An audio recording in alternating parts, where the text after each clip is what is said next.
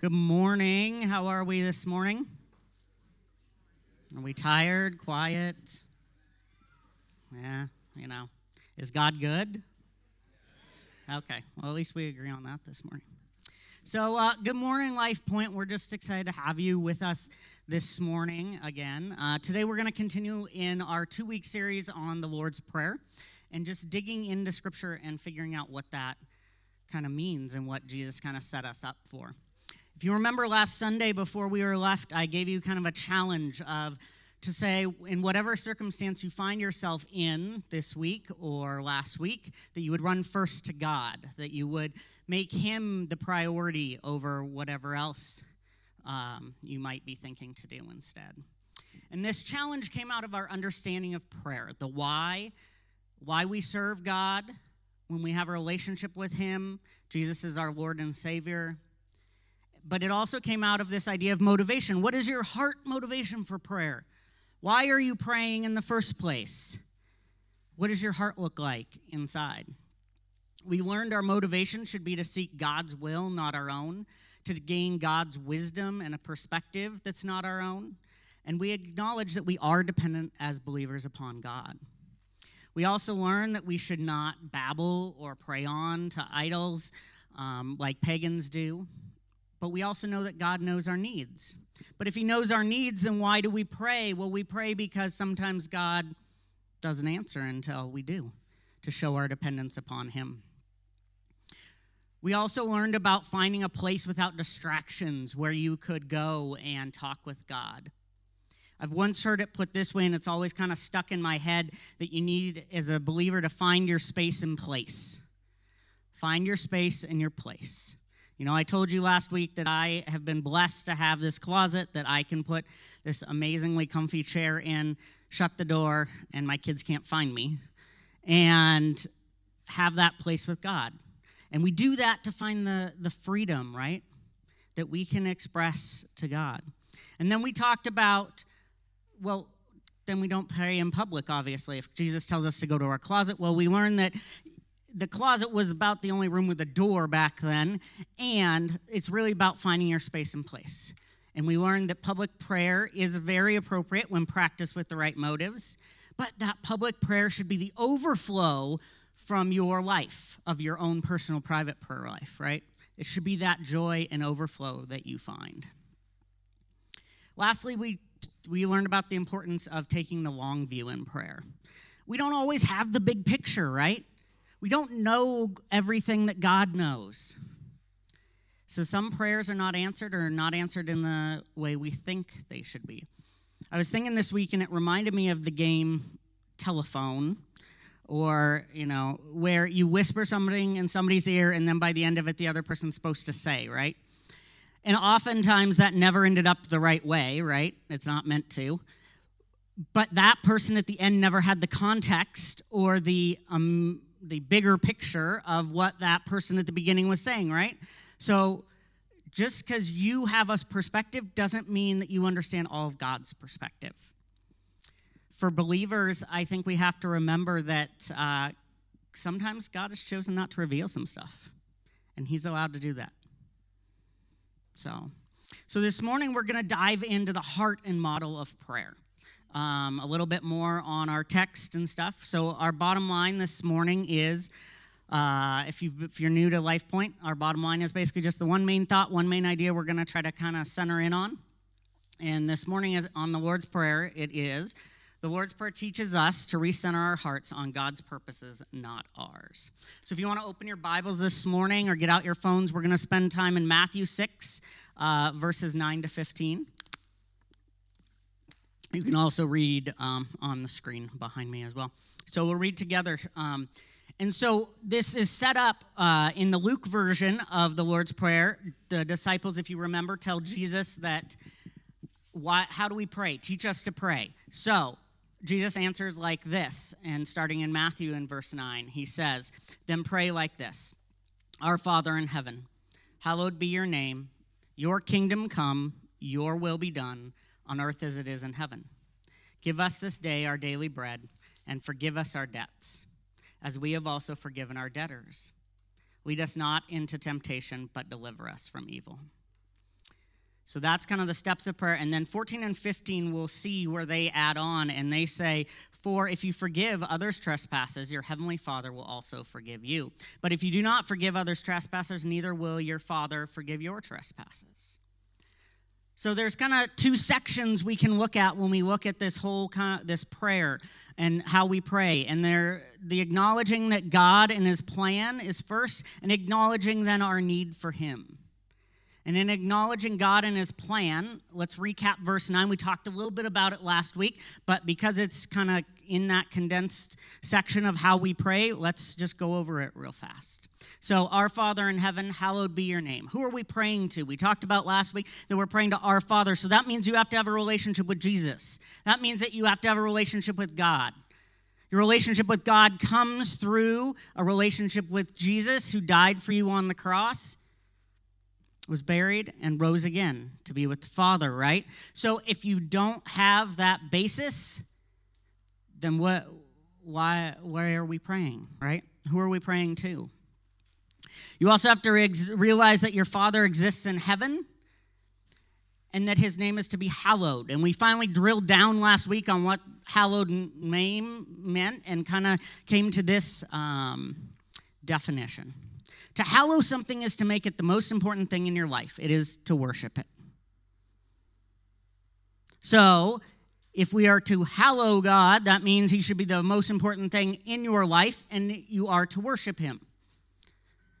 So there's our recap on verse 9. So we know that we need to pray to God, we have to have a relationship with Him, and He needs to be the first priority in our life. Then verse 10 comes along and says, Your kingdom come, your will be done on earth as it is in heaven. So we acknowledge that we pray to God our Father, He's the most important thing. Then we acknowledge that His kingdom come and His will be done. So th- let's think about this. So, your kingdom come is based on the idea that the assurance that God will fulfill His covenant promises with His people. The prayer part of this, and why it's included in the prayer, is that the request will be accomplished today on earth as it is being accomplished in heaven, that is fully and willfully. It has been said to pray your kingdom come is to ask God the Father to expand his rule over the territory of our hearts and lives. To pray your will be done is to express our willingness to submit to whatever his rule is and the cost. Think about that for a minute. As we grow as believers, are we willing to submit more and more to what God has for us? Or do we still want to go our own way at whatever that cost is? We need to recenter our hearts. Blomberg put it this way the first half of the prayer focuses exclusively on God and his agenda. As believers adore, worship, and submit to his will before they introduce your own petitions. So, the idea that we submit to God first, we recenter our hearts. Do you ever have one of those days, or do you ever use that terminology? I think we hear it a lot in society today that, like, you up to somebody and they're like, hey, how's your day going? Oh, it's just one of those days, right? It's super frustrating. Things are not going your way. It's exhausting. All of those things are happening at once. And you're just like, it's just one of those days. One of the things I've learned in my life is that oftentimes those moments are a signal for, for us to recenter our hearts. It's a time for you to stop, it's a time for you to pray, it's a time for you to recenter your heart on God's purpose. You can pray for the frustration and need, but you start with God first. You start with His purposes. God's, what's your will in this? What is your purpose through this? right? Then you can pray for your need. Recenter your heart. If you remember last week, Dave Earley put it this way about prayer True prayer not only speaks, but it also listens. Prayer connects us with God, and God knows everything. When we listen in prayer, God gives us insight into important matters. Suddenly, we have a fresh perspective on a complex situation. This fresh perspective comes from you recentering on God's purpose recentering on God. What, what is He asking of you? What is, what is happening in your life? What is causing you to have either frustration, joy, whatever it might be? in you are you recentering on God, right? So we know that we find a relationship with God first. That's who we're praying to. We know that we need to center ourselves. We know we need to find God's will and purpose, right? What is His purpose for prayer?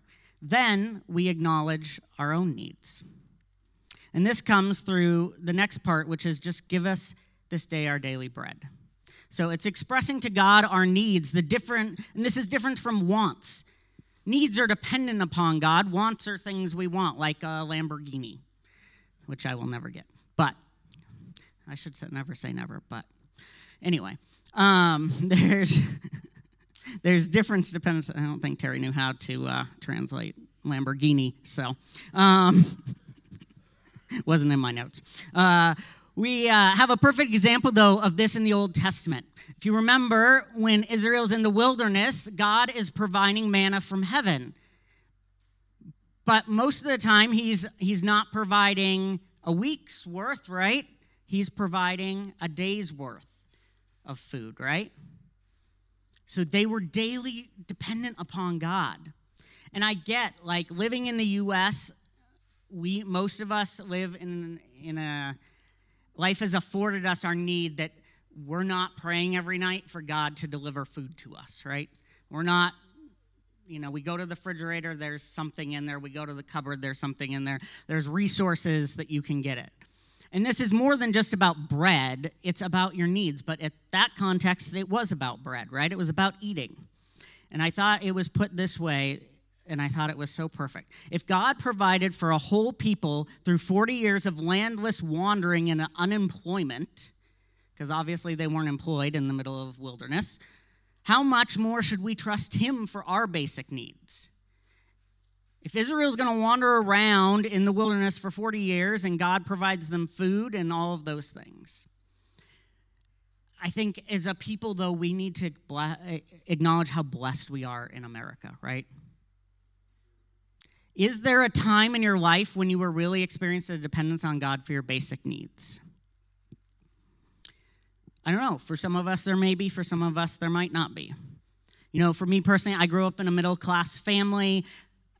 I didn't have a lot of, like, I didn't have any needs that weren't met. I had lots of wants, I'm sure, that I wanted as a child.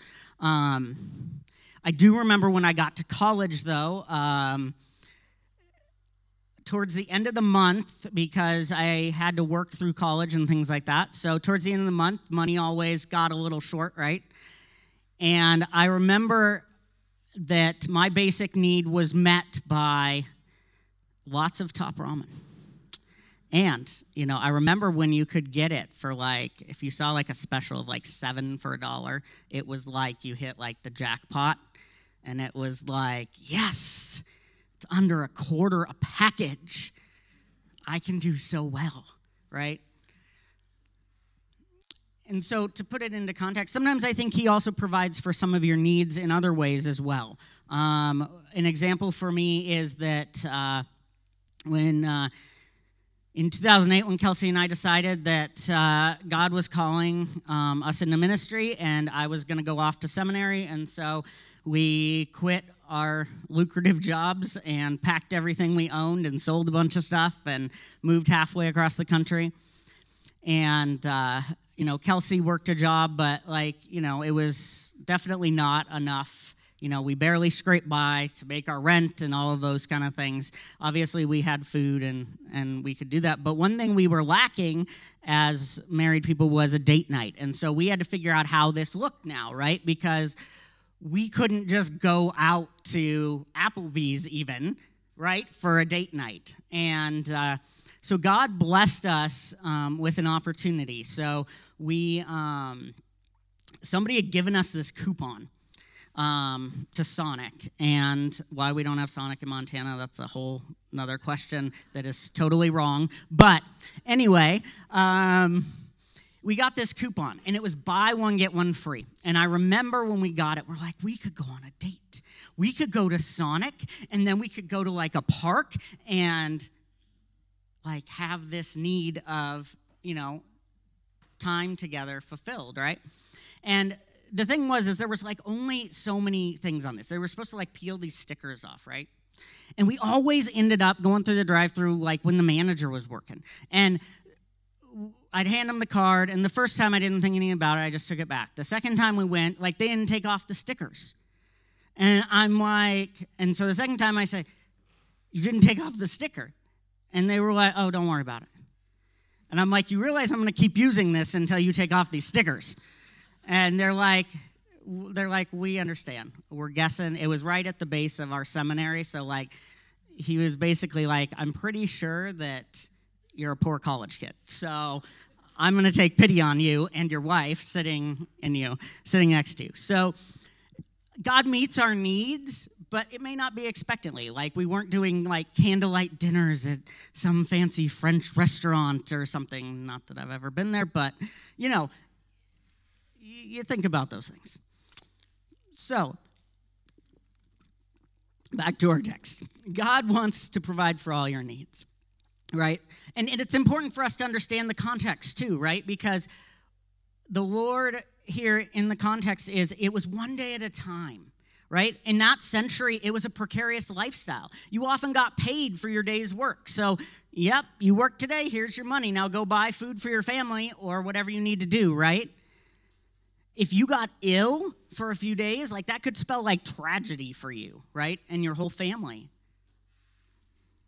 So for us today, we do have needs, and we might have food needs as well, but we have other needs. But God's trying to focus you in on your needs, not your wants, right? Then he moves on and says, Forgive us our debts as we have also forgiven our debtors. Forgive us, Lord, and forgive those who have wronged us. And this is where verses 14 and 15 come into play. They're actually a reminder, an extra emphasis.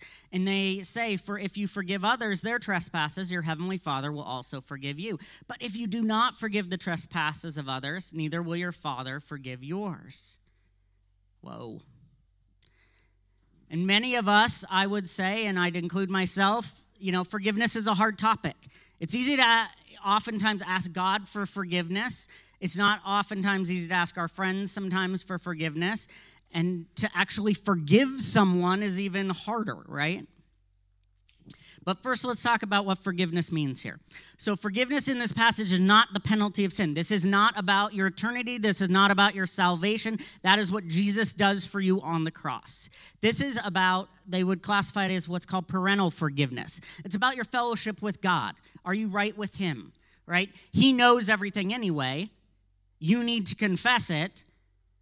You might as well confess it to Him so your relationship with God is maintained, right? So we're asking God to forgive us.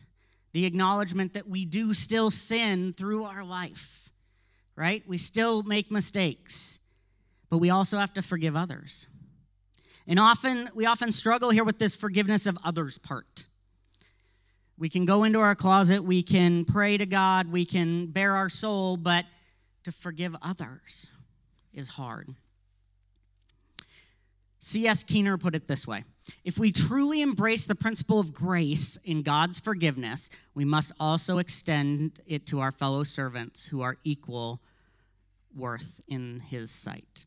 If we truly embrace the principle of grace in God's forgiveness, we must truly extend it to our fellow servants who are equal worth in his sight. This can be tough for many of us. But for your relationship with God through prayer to be right, you need to forgive others. And as Christians, we should even more so because we know the grace and we've been forgiven, right? Next, we pray for protection.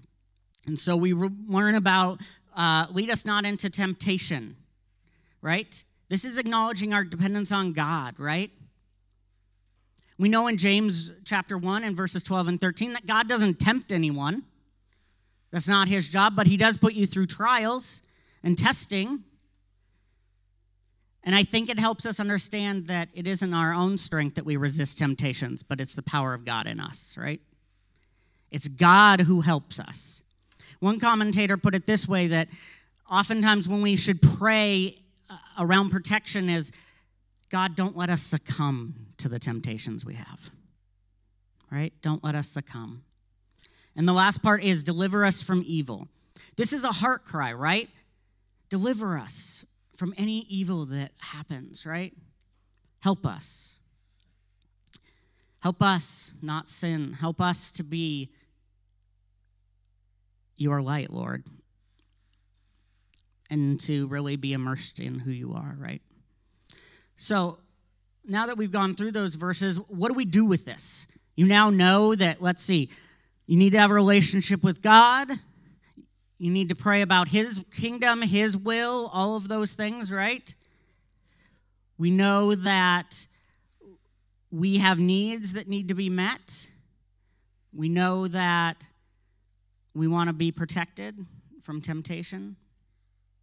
And we know we got to forgive, right? And I didn't do those in the right order. But those are kind of your things. So, how do you boil that down?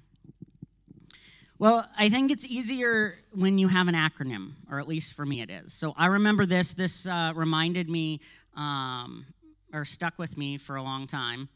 It's uh, I learned it in seminary from a guy named Dr. Dave Earley. Um, he also wrote it in his book, um, "Prayer: The Secret to High Impact Leadership," um, and it's just called TACS. Pray with TACS. Now, don't grab a hand, a handful of thumbtacks, and put them in your hand and pray with them even though that's probably not that funny, but it was funnier in my head. Um, but use the acronym TACS. Pray with TACS, T A C S. So we're going to pray with thanksgiving, adoration, confession, and supplication. So, first, thanksgiving is verbalizing the attitude of gratitude, right? How does that change your heart and recenter you when you thank God for what you already have? It's expressing to God his generosity, saying thank you for specific things that have happened. It's also an indication of humility, and it is the cure for complaining. We see this with Paul throughout his letters. In Colossians 1 3, for example, he says, We always thank God the Father of our Lord Jesus Christ when we pray for you. Paul already started that, right? He knew what to do. We thank God first. Then we have adoration, right? So we say, which is also known as praise often, right? We see this in verse 9 of the Lord's Prayer in Matthew Our Father in heaven, hallowed be your name. But David understood this as well through Psalms, right? In Psalm 9, verses 1 to 2, I give thanks to the Lord with my whole heart. I recount your wonderful deeds. I will be glad to exalt you. I will sing praise to your name, O Most High. So, thanksgiving, thankful for what you have, recenters your heart. Adoration, we are amazed at who God is and what God does. We praise Him for everything that has happened. So, our hearts are recentered because then we move on to confession, right? Confessing sin can be defined this way is agreeing with God about the existence and seriousness of your sin. Confessing sin is agreeing with God about the existence and seriousness of your sin. As Christians, we like to rank. Eh, I think it's in our nature, in our heads, often we try to rank sin. That it, well, I'm not as bad as X over here, or I've never done that. It's still a heart problem you have, right? Whether you told your coworker a little white lie or there now your consequences may be different obviously right? But it's still sin. It's still permeating your heart right? It's not enough to let the lord examine our hearts and show us sin. I think a lot of times we could stop there and say okay yep god i know it. Yep you showed me this in our quiet time whatever. We need must take the next step and let our sorrow over that sin lead us to confess it we must take the next step and let the sorrow over our sin lead us to confess it. Not excuse it, not rationalize it, not blame it on somebody else, but confess it. So, do you see how your heart recenters itself on God's purposes when these things happen? So, you do some thanksgiving, you do some adoration, you let it all out in freedom of Christ through confessing it. And then lastly, of TACS, we have supplication. We can pray for the needs, our needs, or the needs of others. Give us our day, our daily bread, right? The concept of casting your cares on God, letting the Lord supply your needs. But remember back to the beginning what is the motivation behind that? Is this for God's will and God's purposes to be done or for your purposes to be done? Remember that. We know we we pray not to be seen by others, but we commune by talking with God and listening. We find our space and place, that distraction free, hopefully phone free, tablet free, whatever electronic free thing away, which provides us the freedom to express it to God. He's the one who knows it all. We know that in order to pray, first we need to have a relationship through Jesus. We need to worship him. Then we thank and praise him. We don't babble on. We express our dependence upon Him. Then we center our hearts for Him and His will and purpose. Then we ask Him to meet our needs and protect us. So if you'd stand with me this morning, we're going to take some time called a moment of invitation. Where we're just going to recenter our hearts. We're just going to take a moment to say, God, what are you doing? What are you thinking? The first question I have for you today is what needs to change in your prayer life today? Right? What needs to change? Something about how you're praying? Do you need to add some thanksgiving or some adoration? Confess a bit more? Uh, add some prayers for others through supplication? What needs to change in your prayer life today? Do you need to find just a space and place? Maybe where you pray, it's really noisy and you can't hear. Or maybe you just need to start. I don't know what that is. Maybe you just need to take time in your life or in different situations to recenter yourselves, to stop in the moment and say, God, I need you. You know, that I want your purpose, your will to be done throughout whatever I'm going through, right? Maybe it's to just acknowledge you're dependent upon God, not your own control and your own will this morning. I don't know what God is stirring in your heart this morning, but I pray that you would call it out to him, that you would just let him know, that you would just pray to him in whatever way. Father, we just thank you for your wisdom. Lord, that uh, Jesus, that you taught your disciples how to pray and why we pray. That we come to you, Father, acknowledging that we have a relationship with you through your Son that your will be done, your kingdom come on earth as it is in heaven, not our will. Lord, that we forgive. We ask for forgiveness and we forgive others through it all. We show them the grace you've showed us. We pray for protection.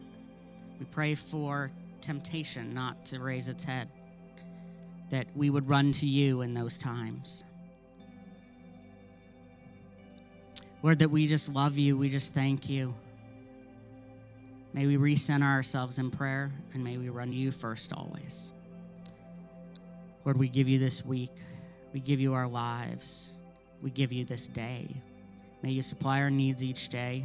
May we walk with you more fervently than we ever have. And may we just be a light of grace in a world that so desperately needs hope today.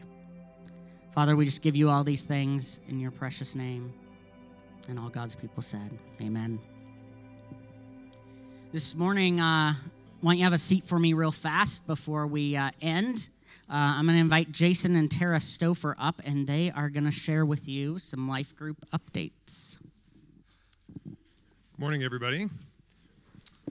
Um, again, my name is Jason Stouffer. This is my wife, Dara. Um, we've had the privilege of uh, being a part of life groups and just um, kind of heading that up uh, in the last session. And um, we want to talk to you a little bit about uh, the next coming session and uh, kind of what that's going to look like. Um, so, if you've been a part of life groups before, um, I'm sure you have some you know great stories about you know, how that's impacted you and the, con- the, connectivity that you know it brings in a different way than maybe it would on Sunday mornings. And so we just kind of want to encourage you um, to consider being a part of that um, by facilitating or leading um, this next this next session. Um, maybe that'll end up looking like just hosting. So uh, we want to be able to provide uh, some information for you about how to plug in and how to connect. Um, for us, that's um, really been a big part of our family and our life and our story. Um, as we've kind of moved around and you know been in so many different places, it's really brought it down to a personal level and really created some friendships um, that we really wouldn't have um, if we hadn't plugged in in that way. So. Um, uh, for the next session, you know, we want to make you aware of some dates and some upcoming uh, points of connection to um, kind of learn more about what that would look like. At, this point, it's not a commitment. It's just, you know, maybe you want to know more. Maybe you want to get some details on whether that's a good fit for you. Um, so, you know, again, that's just also an opportunity to sur- uh, serve and support one another uh, in a way that, you know, is really unique when you get down to a smaller group, eight or 10 people. Um, life groups really, um, we have a couple core goals in being a part of a life group. Um, really, it's to learn learn to apply Scripture to our lives. It's really to take you know Sunday's message and walk through some questions. And in fact, they're provided for you, so it's really it's really uh, easy, really straightforward. Um, and um, you know, really, if you can eh, take part in a conversation and just ask questions and keep people moving forward, um, that's really facilitating a life group. Um, we also have a goal of building relationships with one another, right? Coming together and uh, sharing life, you know. And then lastly, to pray and care for one another, right? Um, you know, during the weeks that we're meeting, uh, you know, life is happening for everybody in that group, and sometimes that you know requires us to come around and support and pray for one another, care for one another in special ways. So it's really great to go through life having a group of people that are there for you and kind of walking through the, their walk in Christ um, alongside one another. So. Hi, I'm Tara, and I'm going to talk to you a little bit about just how you can be involved. So, the first way you can get involved is to host a group. Um, this is just inviting people into your home um, for the group to meet in. The other way is to facilitate a group. This is, you're going to ask questions, kind of guide the discussion, um, and that's facilitating. You can do both. Some groups do both, some split it up, and one hosts and one facilitates. Um, so if you're interested in this, we have a training on February 9th from 6.30 to 8 p.m. It's a Tuesday evening. Also, we're looking to begin groups the week of February 21st. So you can sign up for the training online at our website, um, lifepointmt.org. Thank you, guys.